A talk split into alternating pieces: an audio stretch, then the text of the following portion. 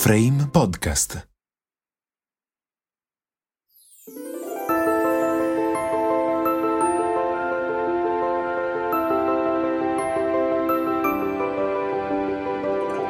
Quando si vive gran parte della propria vita in un luogo quasi magico, si finisce per far parte di quell'incanto. Sono Giovanni, il custode senza tempo del palazzo di Brera.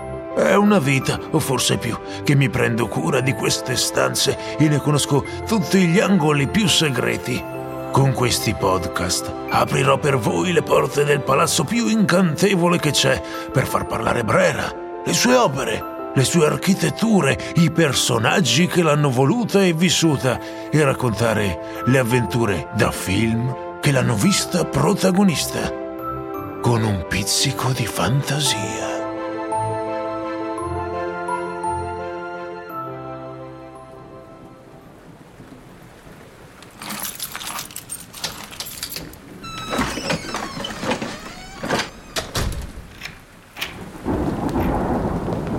Signorina, cosa fa lì con quest'acqua che viene? Si prende un accidente.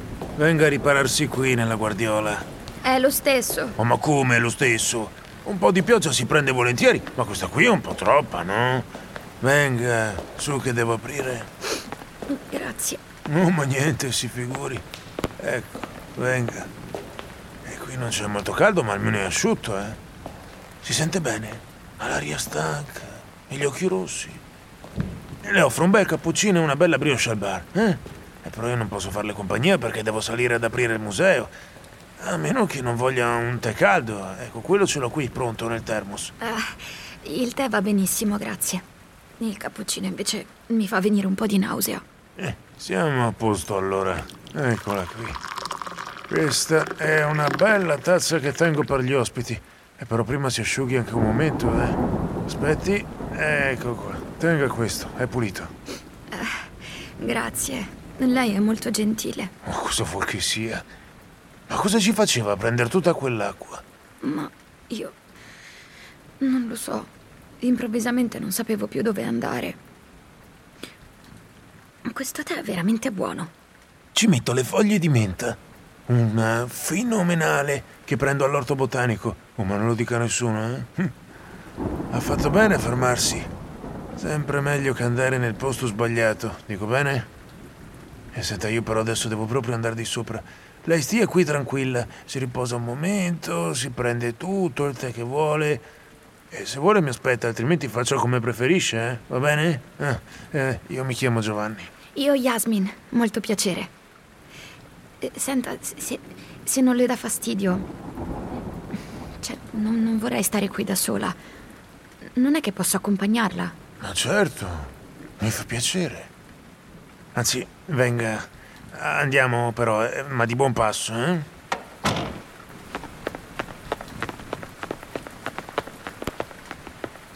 È bello qui. Ci sono stata da bambina, forse alle elementari. Poi più. Eh beh, quindi questa è una grande e giusta occasione. La pinacoteca poi con la pioggia è ancora più bella.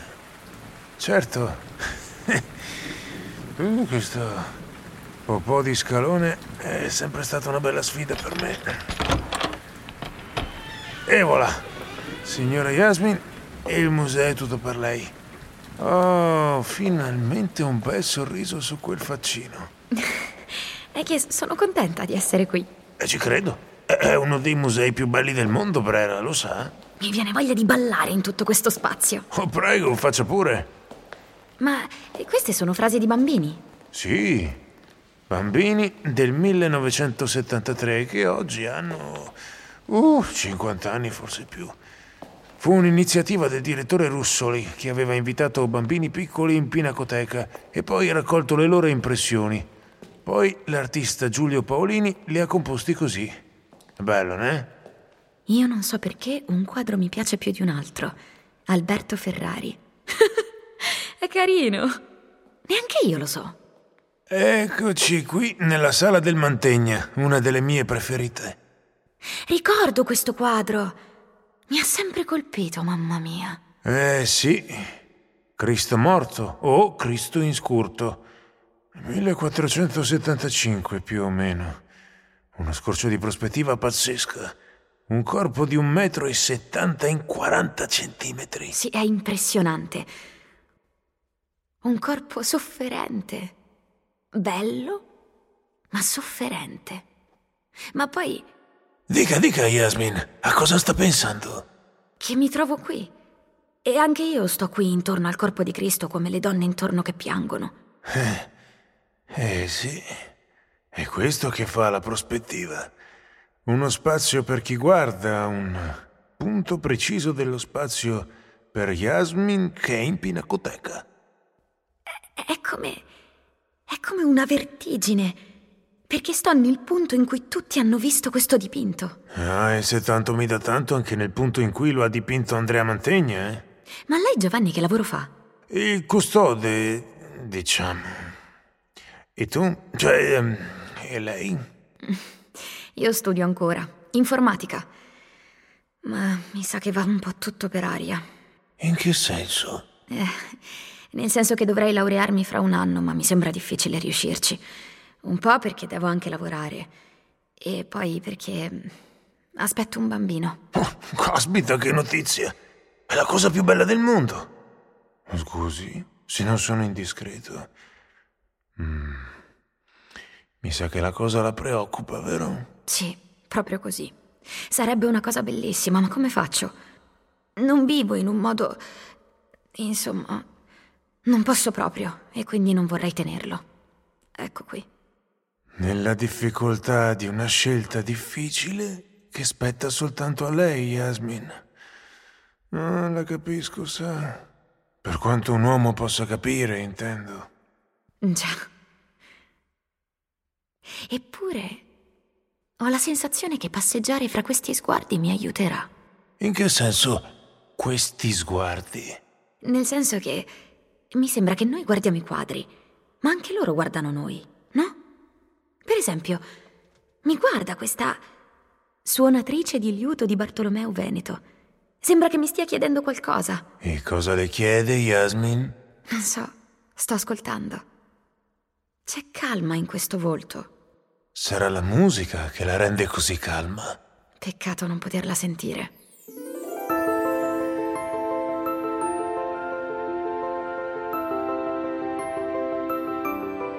Sì, ma è anche una sfida.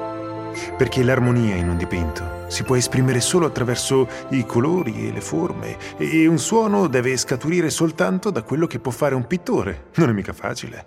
Oh, signor Bruno, ma guarda un po'. Ma è, è già aperto il museo? No, ma arrivano anche persone che hanno, eh, come posso dire, le chiavi per essere qui quando vogliono. Le presento Bruno Munari, artista, designer, pedagogista delle arti, un genio assoluto e per di più simpaticissimo. Uh, che parolone, Giovanni! E poi ci davamo del tu. Ah, piacere, signorina. Mi chiamo Bruno. Sono eh, una specie di artigiano e un gran curioso. E lei? Ah, Yasmin. Una ragazza, niente di che. Ah, no, no, no, no, no, no, no, no, no, l'ho sentita, sa. Lei studia informatica e deve prendere una decisione, anche se non ho capito bene quale. E poi è attratta dalla serenità, dall'armonia e dall'equilibrio. E siamo fatti l'uno per l'altra. Io sono interessato alla informatica, alla progettazione, al gioco, ma sono rimasto un po' indietro.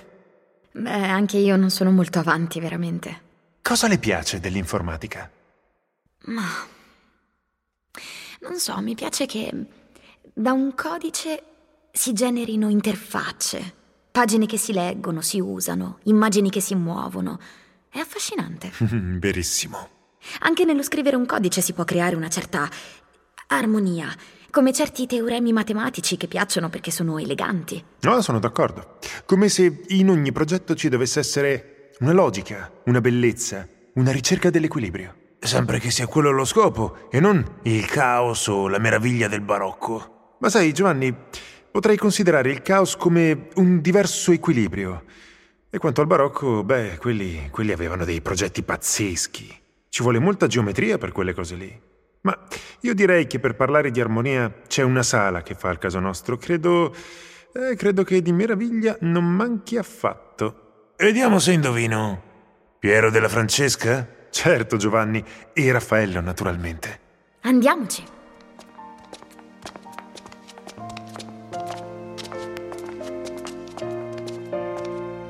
Eccola qui, Piero della Francesca. Sacra Conversazione 1472, giorno più, giorno meno.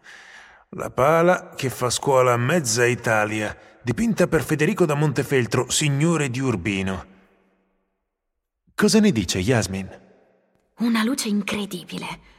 Eh, Non saprei. Cioè, non vorrei banalizzare. È una architettura elegante all'antica. Ecco, è proprio la mia idea di rinascimento. Equilibrio, nessuna concitazione, tanta compostezza. Una gravità e una serietà, ma chiara. Molto bene. E poi l'uovo, L'uovo, sintesi di tutte le forme. promessa di vita. Ma come mai quell'uovo? Vi farò una confidenza. Io lavoro qui da un bel po', eh, saranno 200 anni? 200? Sta scherzando? No, non importa. Eh, sì, scherzo, scherzo. Dico, ne ho sentite talmente tante su quest'uovo che forse vale tutto. Per esempio? L'uovo di struzzo richiama l'emblema dei Montefeltro. Poi è una figura che si trova anche nei trattati alchemici, perché si diceva che l'uovo di struzzo in qualche modo si fecondasse da solo. Ma quindi alluderebbe alla gravidanza speciale di Maria? Eh sì, all'Immacolata Concezione, ma anche alla rigenerazione. L'uovo è l'inizio della vita. Ma lì a sinistra non manca qualcosa? Cioè, lì davanti a Federico inginocchiato. Di solito non si mettono i due committenti. E qui siamo con Piero della Francesca. Lui le consuetudini iconografiche semmai le inventa. Eh no, ha ragione Yasmin, perché Battista Sforza, moglie di Federico da Montefeltro, muore dopo aver dato alla luce l'erede Guidobaldo di Montefeltro, nato proprio nel 1472. Ed è probabile che il dipinto sia stato commissionato proprio per questa occasione. Quindi questa sacra conversazione potrebbe essere una meditazione su un lutto che coincide però con una nuova vita. Molto molto probabile, miei cari amici. Però quell'uovo non è solo un simbolo. Cioè, attira lo sguardo più di ogni altra cosa. Come se tutto, l'architettura, le figure, persino la Madonna con il bambino, fossero lì per fare da cornice a un uovo. La penso esattamente come te. Al di là di quello che l'uovo possa significare, ha una forza che Piero gli ha orchestrato intorno. Parola orchestrare. Vedete che la prospettiva c'entra sempre alla fine? Eh sì, perché c'è una costruzione, un pensiero, una visione. Piero è regista assoluto, direttore, compositore e anche maestro di ogni strumento. E in più si prende anche gioco di noi. Perché? Perché in questa architettura chiara, comprensibile che ha messo in scena per noi, se guardi bene, l'uovo sembra sulla testa della Madonna. Guarda. Che diciamolo, somiglia mica poco a Battista Sforza. Idealizzata un bel po', Giovanni. Eh? Ma dicevo, se guardi bene e segui lo spazio, la scena prospettica finta da Piero, l'uovo eh, non sarebbe sulla testa della Vergine, ma più indietro, al centro della piccola abside, mentre Vergine e Santi occupano uno spazio più vicino a noi. Ecco, grazie a lui, quello spazio intorno, proprio come un'orchestra, misura lo spazio immaginario che la pittura riproduce e suggerisce un livello di spazio e di significato ulteriore. La prospettiva mette in ordine dei significati. Quindi, al di là di quello che l'uovo simboleggi in origine, la sua forza dipende dal ruolo chiave che Piero gli assegna con una invenzione magnifica. E infatti noi tre siamo qui incatenati al suo uovo e ci chiediamo che cosa significhi. E continueremo a chiedercelo, perché attiva quello che Umberto Eco chiamava modo simbolico, cioè genera interpretazioni, desiderio di investigazione. Però intendo, l'uovo ha anche una bella forma. Eh sì, sai che la geometria dell'uovo rispetta la sezione aurea? Ah, Ma sì, è ovvio, no? Ehm, come ben sai, la sezione aurea di fatto è un rapporto fra due segmenti. Se tu fai un rettangolo con quel rapporto, ehm, base per altezza per intenderci, potrai ricavare una serie di rettangoli che infinitamente mantengono la stessa identica proporzione. Nel 1509 Luca Pacioli, che era un matematico di Urbino, dà alle stampe De Divine Proporzione, un trattato dedicato a questa proporzione appunto che veniva da Vitruvio, dagli antichi. Pacioli aveva conosciuto Leonardo, sembra proprio qui a Milano. E i due si intendono al punto che Leonardo illustra per due edizioni alcuni dei solidi platonici. I più belli sono alla Biblioteca Ambrosiana, qui dietro, eh? Luca Pacioli conosceva perfettamente Piero della Francesca, che aveva scritto vent'anni prima di lui il trattato De Prospectiva Pingendi, che poi Pacioli avrebbe in parte utilizzato. E l'uovo? Se tu nella serie dei rettangoli cosiddetti armonici ricavi una curva, noi poi otterremo una spirale che cresce sempre con la stessa proporzione. E lì ci disegni un uovo perfetto. Che magia! Magia, anzi natura. Cosa diceva Galileo, Giovanni? So che lo sai. La filosofia della natura è scritta in questo grandissimo libro che continuamente ci sta aperto dinanzi agli occhi, l'universo. Ma non si può intendere se prima non si impara a intendere la lingua e conoscere i caratteri nei quali è iscritto. Egli è scritto in lingua matematica e i caratteri sono triangoli, cerchi ed altre figure geometriche, senza i quali mezzi è impossibile a intenderne umanamente parola, senza i quali è un aggirarsi vanamente per un oscuro labirinto. Galileo Galilei, il saggiatore, 1623. Piero della Francesca lo avrebbe sottoscritto in pieno, e così Leonardo, ma anche il qui presente Raffaello, eccolo qui. Lo sposalizio della Vergine, dipinto da Raffaello nel 1504. Aveva 21 anni. Come me! Che eleganza! Sembra un concerto. Ma mi avrà influenzato Bruno con la sua orchestrazione. Maria, quando si sposa, aspetta già un bambino. La religione dice mistero. Ma in fondo c'è un mistero, o meglio, un miracolo anche nell'argomento del dipinto. Il racconto viene dai Vangeli apocrifi in quelli ufficiali non lo trovi. Sullo sfondo il Tempio di Salomone. Maria deve sposare il prescelto fra i numerosi pretendenti.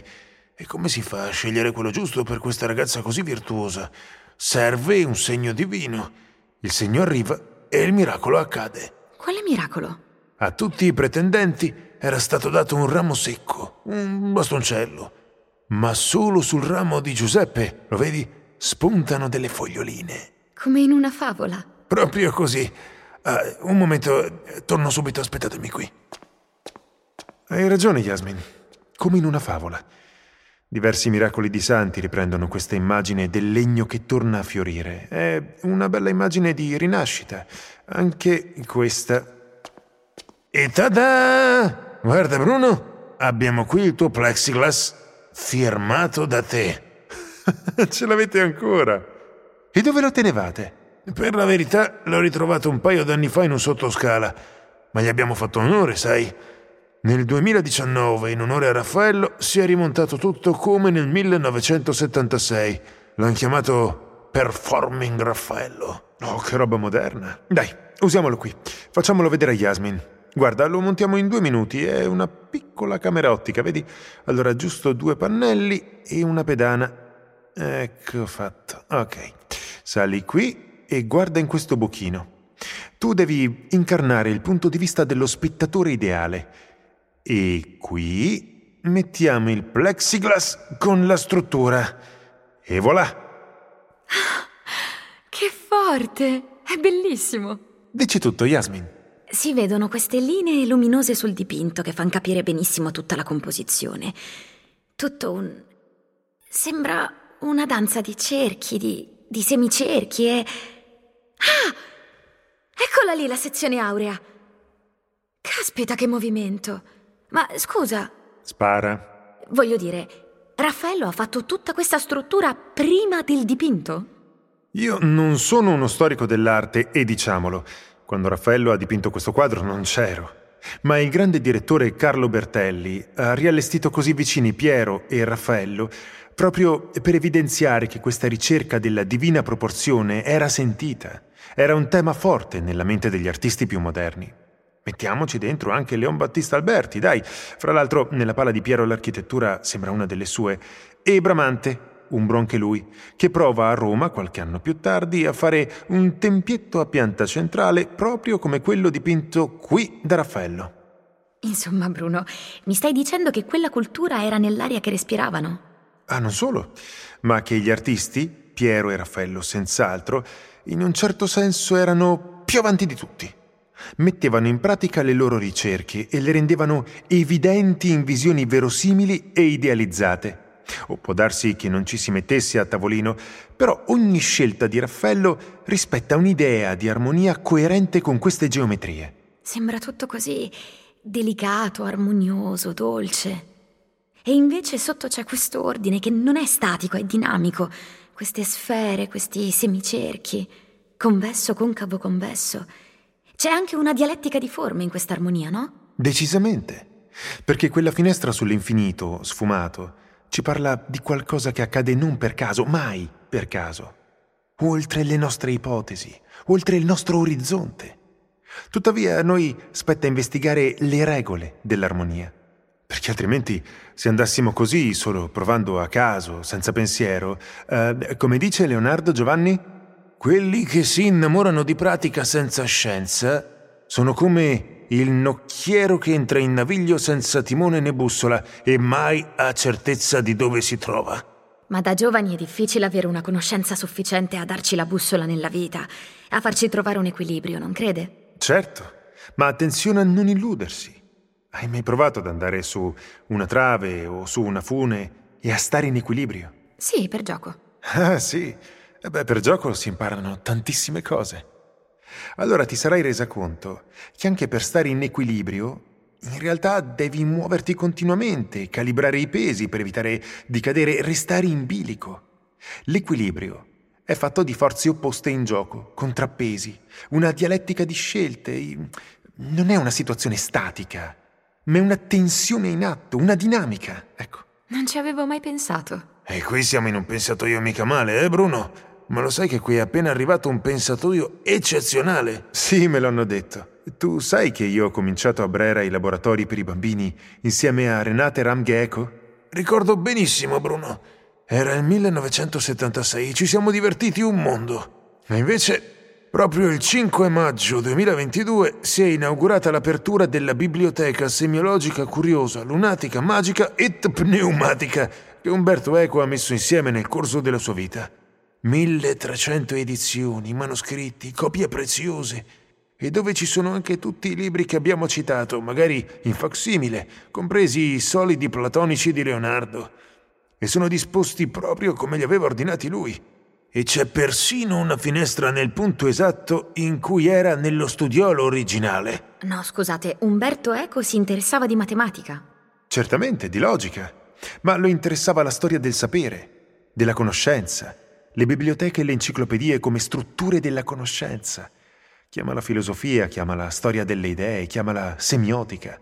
Sta di fatto che, come uomo rinascimentale, ma con tutta la lucidità di uomo del Novecento, la sua biblioteca riflette quella mentalità in cui matematica, filosofia, arte, letteratura, magia, poesia possono essere forme distinte di una stessa ricerca, modi in cui si aspira alla conoscenza. L'amore per la ragione. Sai quante volte, da quando è mancato, avrei voluto leggere i suoi articoli o sentire il suo parere su quello che accade. Aveva sempre la chiave giusta per analizzare l'attualità, dalla cosa più insulsa al fatto più grave. Ma questo non gli impediva di interessarsi all'occultismo, alla mistica. La ragione può comprendere anche le sue ombre e lui in questo era un campione. E poi era capace di guardare tutto a una certa distanza e di riderci su. Perché bisogna sempre tenere una certa distanza, non eh, sprofondare nelle cose della vita. Avere un progetto ti aiuta a non impantanarti. L'ho scritto da qualche parte, conoscere un metodo progettuale è liberatorio, è un fai da te te stesso. E anche nella confusione, come hai detto Bruno, si può sempre riconoscere qualche nuova regola che ha valore per noi in quel momento. Dite cose difficili che però mi sembra di capire. Ah, siamo soltanto due vecchi mattacchioni. Ah, ma è tornato il sole. Quasi quasi vado a progettare un ombrello per tutte le volte in cui piovono pensieri tristi. Che dici, Yasmin? Sarà utile?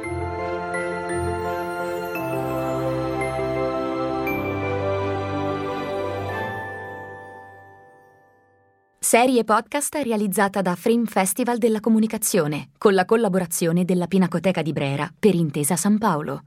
Da un'idea di Danko Singer e James Bradburn.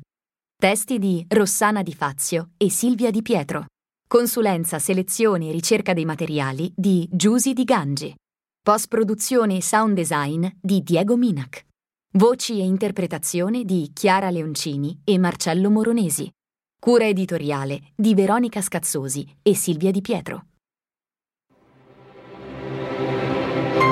Frame Podcast